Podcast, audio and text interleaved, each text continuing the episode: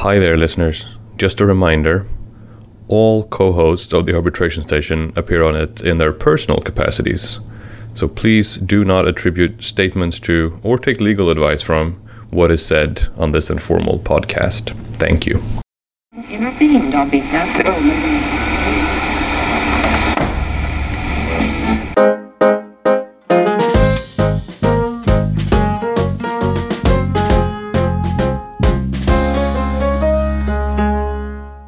And welcome to the arbitration station. I'm Joel Dahlquist.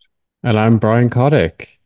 You have a microphone, which I just completely stopped using. And to be fair, it's from what, 2017 when we started this? So it's probably like the, the moon landing equipment at this point. It's completely redundant. I think you're right. I think technology has gotten way past this Yeti 1.0 microphone that we've been using. How are you, Brian? I'm good. We are entering into the Christmas season, and we just noted that that doesn't usually mean anything for us lawyers. but here we are.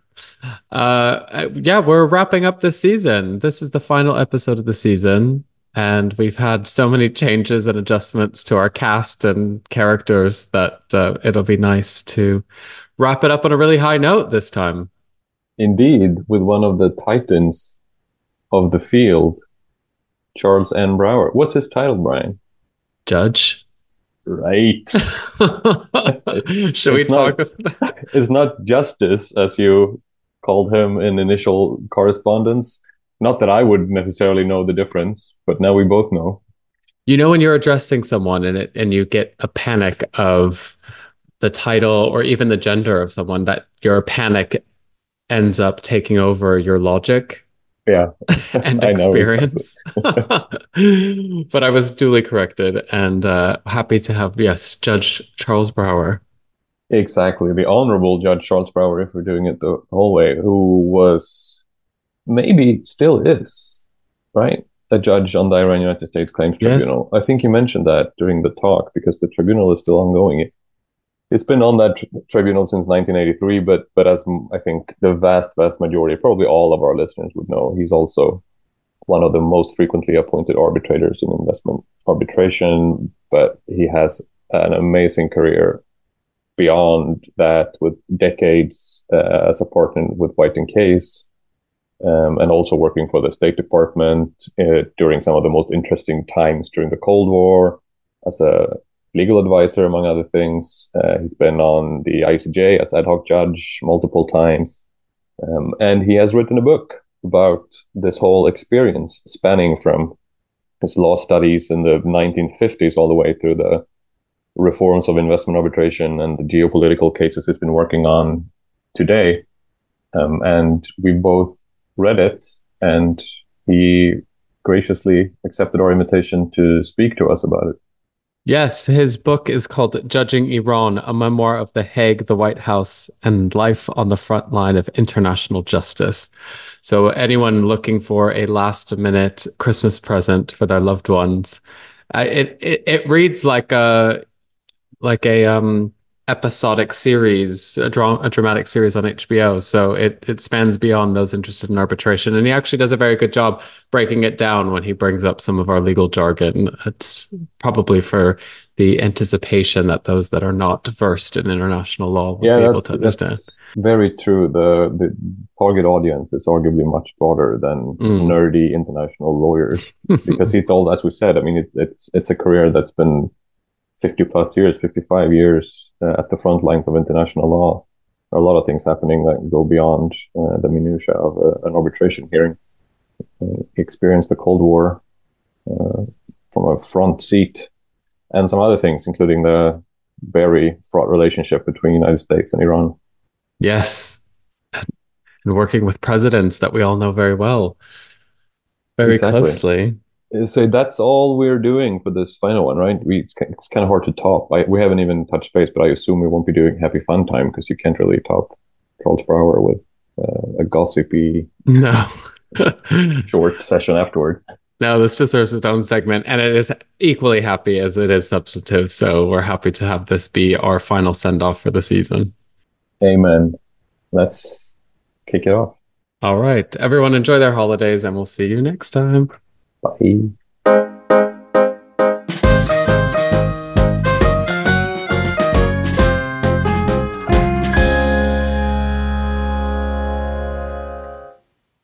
We are joined by Judge Charles Brower.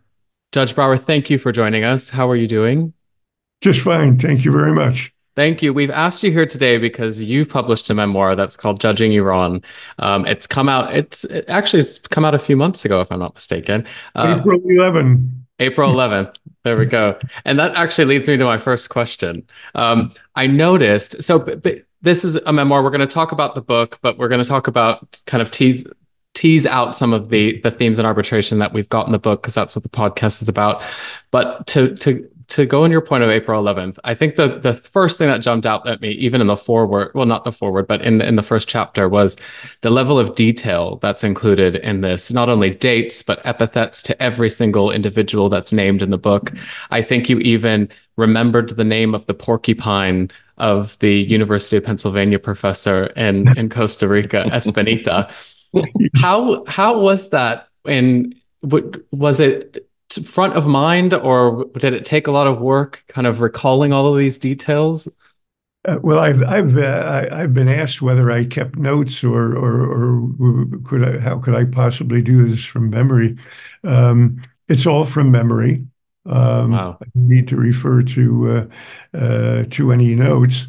I had a, a, collaborator, of course, as uh, as, as the book uh, indicates, uh, because when I started this, I was already 85 years old, and that's several years ago. And I figured, well, you know, okay, I'm I'm healthy, but you know, how long do we know we're going to live? I got to get started on this. And I was still deep in in uh, finishing up uh, arbitrations, uh, so I went to Bob Barnett. Who was known the world around as being the go-to person at Williams and Connolly, the law firm here in Washington, and he mostly deals with former presidents and their spouses and Tony Blair and people like uh, like that.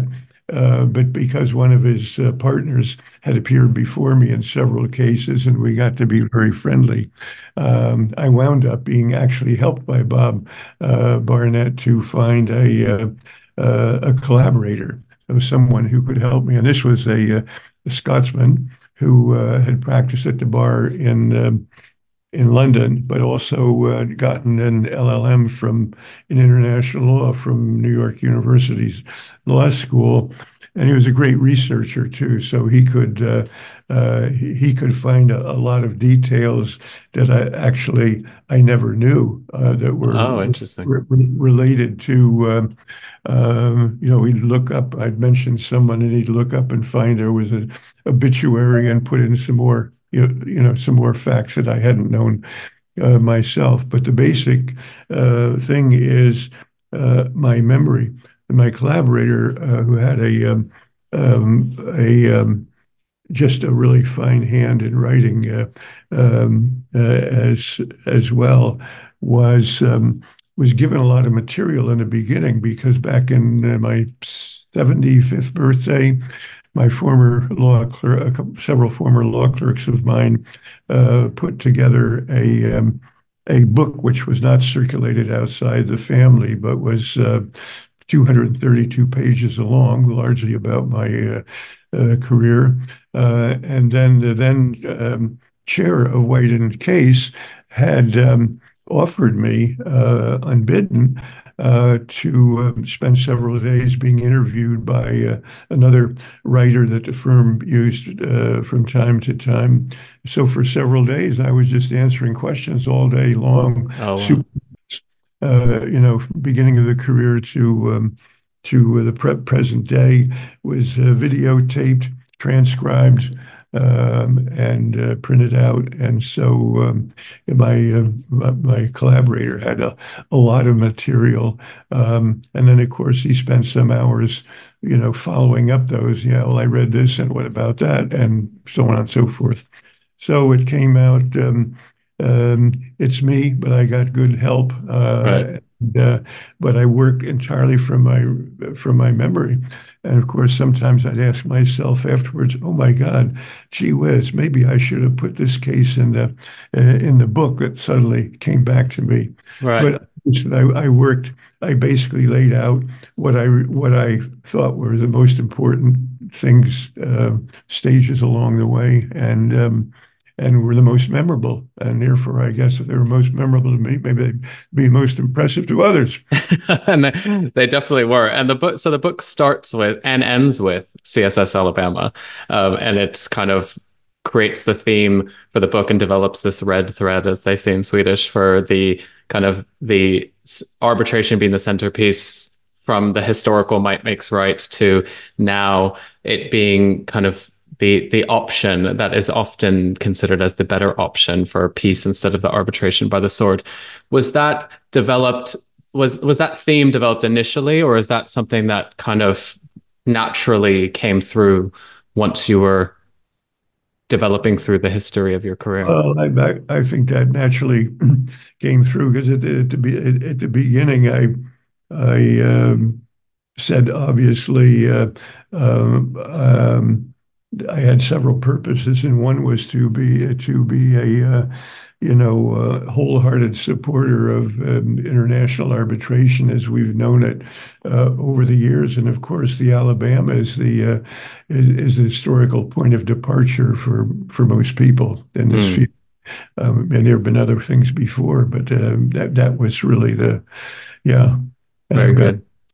So the thing, and I'll I'll ask one more question, then hand it over to Joel. But the thing that I got, um, and that comes up a lot, is your passion. Um, you, you, wrote if you love what you do you never work a day in your life right? That's the quote that comes out in the book. And my favorite stories are from the beginning when you were your litigation kind of sharpening your skills in litigation and in personal injury and also the the Burrell case where you were trying to find your ways around sovereign immunity. I thought that was um, hysterical actually um, and and very creative and so i and even what you did in costa rica with um, making it uh, transformed into UNESCO World Heritage Site before the. I mean, I, it was these tactics, and it's clear that someone has a passion for it.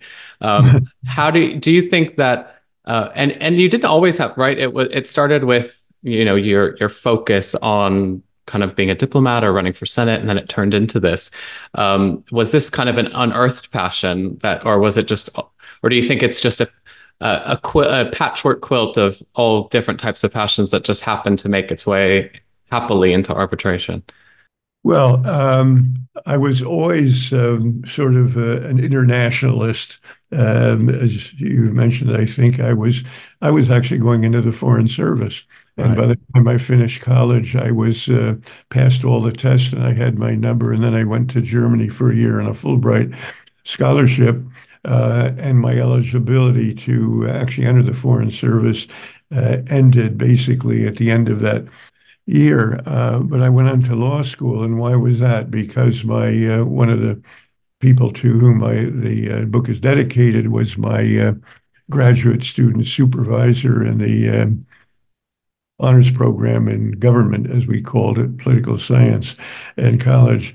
Um, and uh, he had been in the State Department um, after he was a refugee from uh, pre-war from refu- from uh, Austria, and he had been uh, gone back over there as an American soldier, and then he was in the State Department during the years when it was. Um, Joseph McCarthy was destroying the State Department mm-hmm.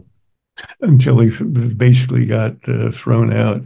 The um, and so I believe that he said, you know, go to it's not a secure uh, career. He himself did go into the Foreign Service and he said, I'm here to get a PhD as a backup. And I think anyone going into the Foreign Service has to be uh, get a law degree or a PhD. Well, I wasn't exactly the the, the ivory tower type. So uh, I wanted to operate. Um, so that's why I did. And uh, then because I uh, had uh, uh, was not um, not subject to the draft uh, because my age after um, I got out of law school. The um, I had this job at White and Case in New York, and this is when I really realized, oh God, I love this law uh, business, and I was good at it. So uh, I mean, for ten years, not almost ten years, I was in New York City. And since I did, I mean, I was practicing in New York City, and then I um, I um, figured, well, no, I'm not going to do the Foreign Service, but now I can uh, get into politics in my home state of New Jersey, which was another interest of mine. And I actually started out that elective career, which was one of the was elected to local office, and then Nixon was elected, and I went off. I resigned from White and Case four months after they had made me a partner to go off to the State Department, and um, that's when my uh, that's when my my my how should I say my my real career began. Mm. You mentioned, and I think it's a recurring theme that at the time international law as a as a career or even as an interest for a lawyer was almost frowned upon, especially in the context of, of commercial law. Commercial okay. lawyers didn't didn't really see international arbitration as a or international law even as a, as a realistic career alternative from your vantage point, the, the profession and the field of international law must have changed tremendously compared to when, when you were fresh out of law school and pondering career options.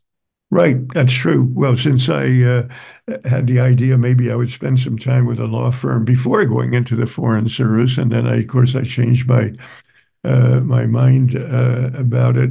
Um, as I said, uh, if I um, was presenting myself for um, um, interview by law firms, and I said, "Oh yes, I took uh, United Nations law with Louis Sohn at Harvard, and I uh, and I and I took this, and I took. I think, what kind of a weirdo is this? We need a guy who's who's done done, done uh, you know evidence, antitrust law, securities law, all the bag of tools you need for uh, you should have for a big firm uh, start."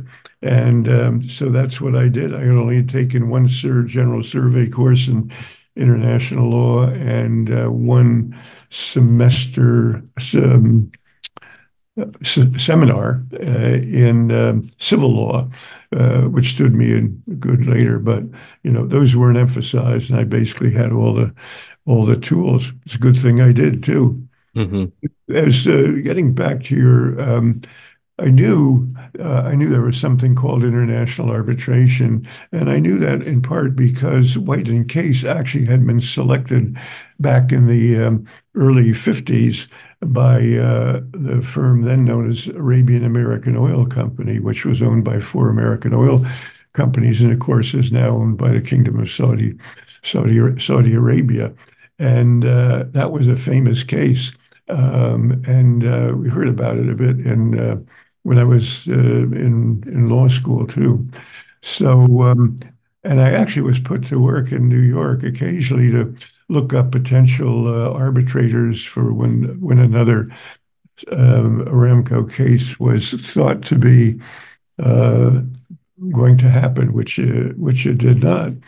But it's um, I always say sometimes there are advantages to be, be having to having been born in 1935 because age wise, when I particularly uh, after I had um, uh, been at the Iran United States Claims uh, Tribunal starting in 1983, and I resigned as a titular member. I still had a lot of duties. I've always been a member since 1983 in different capacities of the tribunal. Uh, but that um, then it was, you know, was beginning to come along, international arbitration, and is basically a, a, a dyed-in-the-wool trial lawyer in the criminal defense cases and all kinds of commercial cases.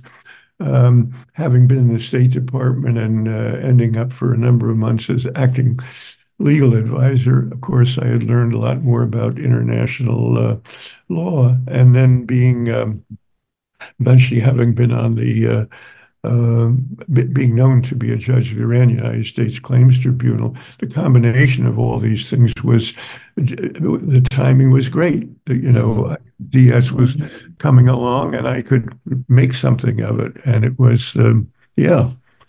It's uh, you know when when you're born can make a lot of difference to what you get involved in in, in the law. But it, it also sounds like uh, you and some of your generational peers had to be pioneers in certain ways and, and grab whatever international work there was, and to a certain extent also invent new work and invent a field as you went along. Do you think if if you today, if you were a young lawyer today with all the specialized master programs and the many thousands of international arbitrations available, would you have followed a, a similar path today, or was it the case that the the challenge was part of it, that, that it was unexplored territory to a certain extent was also part of the charm? Well, I think uh, also the reason a number of professor friends of um, mine um, in this country and um, also abroad, uh, particularly in the United Kingdom, have gotten very much involved in this because you're always on the front line. There were always new issues, uh, new issues, and uh, tribunals didn't always agree on the uh, answers uh, to the questions. But it was, it was exciting because you're you're you're on the front line you're exploring. You're, you're making, um, and I have my um, my my my son, uh, as you may know, is a professor of international law in the United States at Wayne State University's um, law school, uh, and this was a. Um, I was I'm one of the very few people who's in my field who hasn't uh, who's practiced in the field and hasn't gone out teaching everybody in the mm-hmm. field to teach. And I would said, no, I just want to take on all these uh, cases and uh, and create the stuff for you to teach. Uh, so that was my that, that was my uh, passion. But it would here. Might take Michael Reisman, a good friend of mine at uh, Yale. He got very much into international arbitration. That's not uh, that's not how it started out for him. And there are and there are many many, many others. Um, Today, however, it is um, uh, very hard to get into the field for young people because there are so many educated in it and there's so much demand for it for the same for the similar reasons there are still always new issues coming up um, and it's very exciting uh, but it is um, um, it, it's it's not so easy to get into as a as a start as a as a starter. The field is very very competitive. I run into this all the time with uh, you know former law clerks of mine sometimes. I think the the former law clerks of yours is is an interesting theme because further to the many cases you worked on in different capacities, I think to many in the community, your your biggest legacy is is the many, many young lawyers, many of whom are no longer young themselves, that, that, that, you have mentored in different capacities. I was actually surprised to learn from the book that David Caron was your first clerk at the Iran U.S. Claims Tribunal. True. For me, it's even for someone of my generation, it's hard to even imagine that David Caron was himself a young person, a, a junior lawyer, yeah, at some time. Do you have any sense of how many people either as law clerks or in various associate positions or otherwise that you have sort of mentored? Do you do you keep in touch with them as a group? Yeah, I mean, it's it's to me, it's like a you know an expanded family, um, and uh, you know some stay in touch more um, uh, than others for you know whatever reasons, but basically. Um, you know, after uh, after the height of COVID, uh, a year ago, uh, a year ago, uh, last October, um, I went to The Hague for a couple of weeks just for the uh, just just to see people, uh, including a number of former uh, law clerks who were there, and also the judges with whom I had worked on both the ICJ and at the Iran United States Claims Tribunal. And last this summer, the end last days of September and a couple of weeks in October, I was in uh, in London, and I just had you know at the um, Garrick Club, to which I had access as a reciprocal member from the club I belong to uh, here. We were 10 of us around the table, all former law clerks, uh, such spouses as were available. And it's, um, yeah, and um, I get consulted uh, a lot uh, by them. Um, sometimes it's uh, yeah. Uh, well, we it's been proposed to us to consider Smith or Jones or Brown or whoever to share What do you, what do you think? You know that person. What do you think about that person? Uh, up to um, I had an inquiry the other day from uh, one of my former clerks. A very complicated issue uh, in an arbitration of uh, threats having been made uh, by the respondent um, to the uh, claimant represented by uh, uh, by my former law clerk, and um, and you know, and some are occasionally looking to change jobs, um, and yeah, I'm sort of um, that's a, I mean one one of the main reasons of uh, uh, liking the idea of living forever, which of course won't happen, is um, yeah, oh, just this great big family that uh, turns to you from time to time, and and they're great. And the in I think it's generally understood. I think your question uh, reflects that that they all all did great. Um, mostly uh, in the law in one form. There may be an, an international organization or with a national uh, government um, um, or teaching. Um, tenured professors, or one of them. I mean, one of them basically is now a. Uh, I mean, one of them went on to become very wealthy, uh, working in a hedge fund uh, after he went to Stanford Business School, following working with me, um, and um, yeah, and others. They're they're they're really incredible. And uh, and another one is uh, is a uh, senior vice president of Citibank, uh, doing really law, but. Um, you know, governance and uh, sustainability and environment and these kinds of things that such organizations have to get involved in. How, how did you approach working with them when you were working together, be it as the at the claims tribunal when both you and your clerk were, I guess, uh, employees, uh, or when you were sitting as an arbitrator uh, using someone that you employed yourself? What was your approach to working with assistants or clerks or junior lawyers, whatever you want to call them? Would you let them spar with you intellectually or do some drafting here and there or what was your your ideal setup? Yeah well they would so there are sort of two categories. When um, the uh, uh, law clerks working for me at the Iran United States Claims Tribunal, paid by the Iran United States Claims Tribunal, uh, would in uh, earlier years also um, work on my arbitrations, just like any, but but the same as a law clerk. We'd just be working on uh, on this. And 2007 got to the point where that was no longer tenable, uh, and I had to uh, hire on my own payroll uh, someone. And as long as uh, pretty much all the time that I was in The Hague, that person would also come to The Hague. Uh, and I, I, managed to uh, make it happen that that person could also have a room at the tribunal so be very accessible uh, to me and, and vice versa. And from that time on until the end of of uh, 2002, I always had um, that job that job of being my, just my law clerk on arbitrations. That person couldn't work on uh, on tribunal business because they weren't that, that w- wouldn't have been right. Um, so eventually they were they came to Washington uh, because I got involved with um, George Washington uh, University uh, uh, Law School.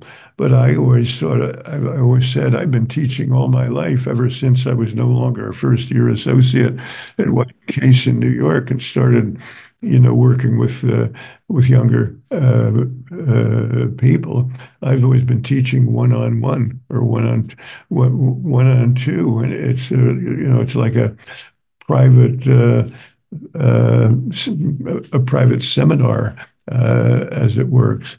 And I think they'd all say that they they really learned a lot because I could take time to sit down with them. They draft something, and then I go over and I, you know, sort of I'd mark it up and I sit down and so now I've done this because I think it's better to do it this way or to say this or to, you know, just work on writing uh, with them to the extent um, to the extent needed. So let's uh we we've dropped the name a few times. So the Iran US Claims Tribunal, and it is the name of the book. Um I when you said Oh, know, there's there, there's more. There's more. There's more on the title. That's it. That's it. Right. Cap, capital letters. It says judging Iran because all the marketing people said uh, if you want this book to sell as well as it can, you got to get the name Iran up there in big letters because oh, really? that'll catch attention. But it goes on, obviously, space dash space and a memoir of the Hague, comma the White House, uh, where I was uh, on leave from the Iran United States Claims Tribunal uh, back in starting the beginning of 1987, uh, comma and uh, life on the front line of international uh, uh, justice. I mean, that's that that's a more accurate uh, title in a sense. But Iran, yes, I've been involved a lot. Yeah, right. Iran on the ICJ, on the international, and on also on the obviously the Iran United States Claims Tribunal. And uh, before there was ever an Iran United States Claims Tribunal, when the hostages were seized, I was in court here in Washington D, uh, D.C on uh, on behalf of some clients who were had suffered in Iran. Mm.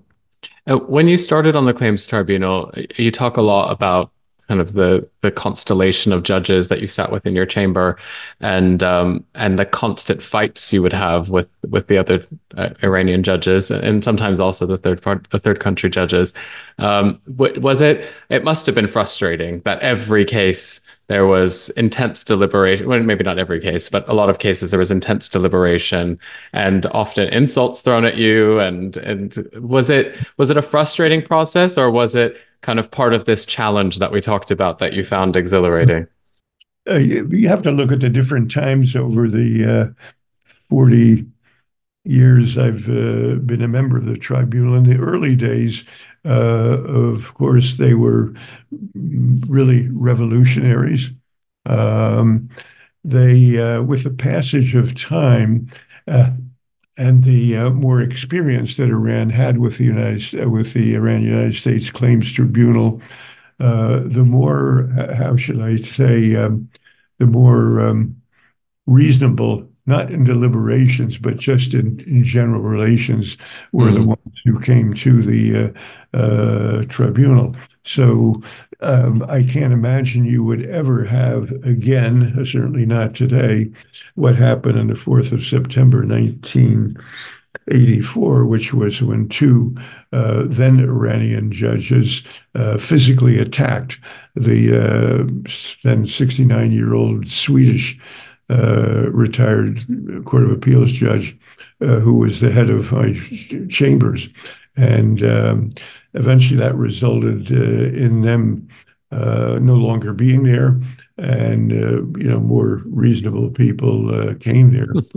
I have to say, when I was um, uh, early on at my time in that tribunal, I was back in back in New York City uh, attending uh, some function of uh, of White and White and Case, and one of the a lot of people never understood. Well, you know, why did you leave the firm? And of course, I kept coming back to the firm when that was uh, when I could do that.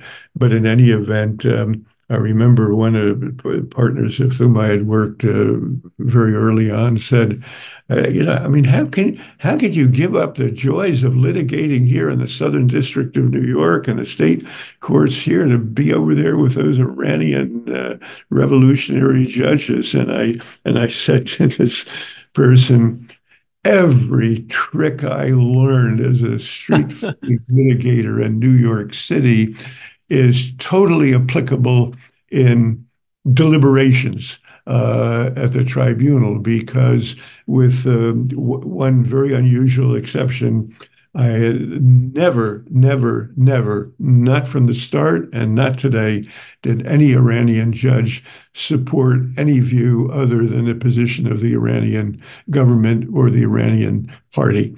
Uh, and it just doesn't, you know, they can't, uh, they'll be in trouble if they did. And they've all got families or relatives in the, in um, in in, um, in in Iran, and um, yeah, it was um, it takes all your all your talents to deal uh, with these people, and it's uh, usually you know you're.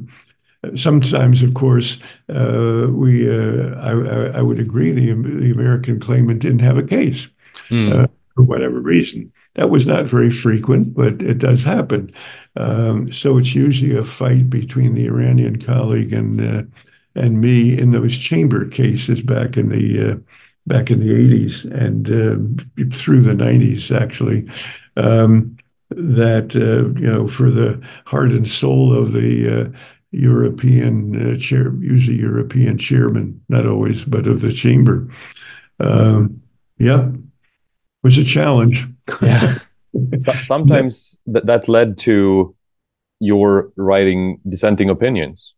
There are oh, a few okay. well-known Brower dissents from from the Iran U.S. Claims Tribunal, and that is something that you also write about in the book. Also, in the wider context of dispute resolution, I guess primarily uh, arbitration and investor-state arbitration, because it's of course a practice that you've kept up.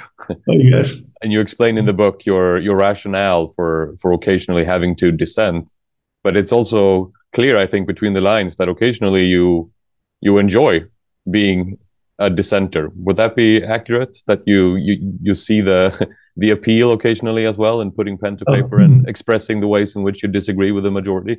If I thought that uh, anytime I thought things were going in the in the wrong uh, direction, um, that was uh, it's not for the sake of dissenting, uh, but other people make make mistakes, and of course, uh, it wasn't you know, if I wound up on the short end of a decision because the um, uh, chairman of the chamber, or in the state to state cases now, where all nine of us are uh, uh, are sitting, and that therefore take forever. The um, if I just think something's wrong, I think it should be said, and um, uh, of course. Albert Jan van den Berg, who doesn't believe anybody should ever dissent uh, in, in an ISDS uh, uh, case. I think I've, I've, I think I've got him now in the latest thing that will be coming out. well, I've I've uh, uh, together with a, another um, yeah, another uh, interesting young man who, who uh, has helped me out in specific cases. Um, we're in, writing, um, doing co co-author art, uh, articles.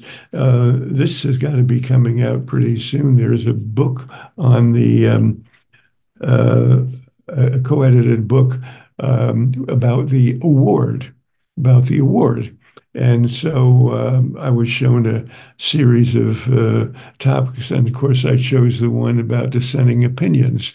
And uh, the title of it, thanks to my co-author, actually, he invented it. He said, "To uh, to err is human, to dissent is divine."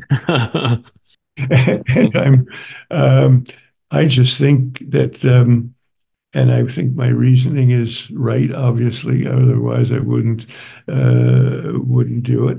And sometimes it's just concurring and dissenting uh, uh, uh opinion.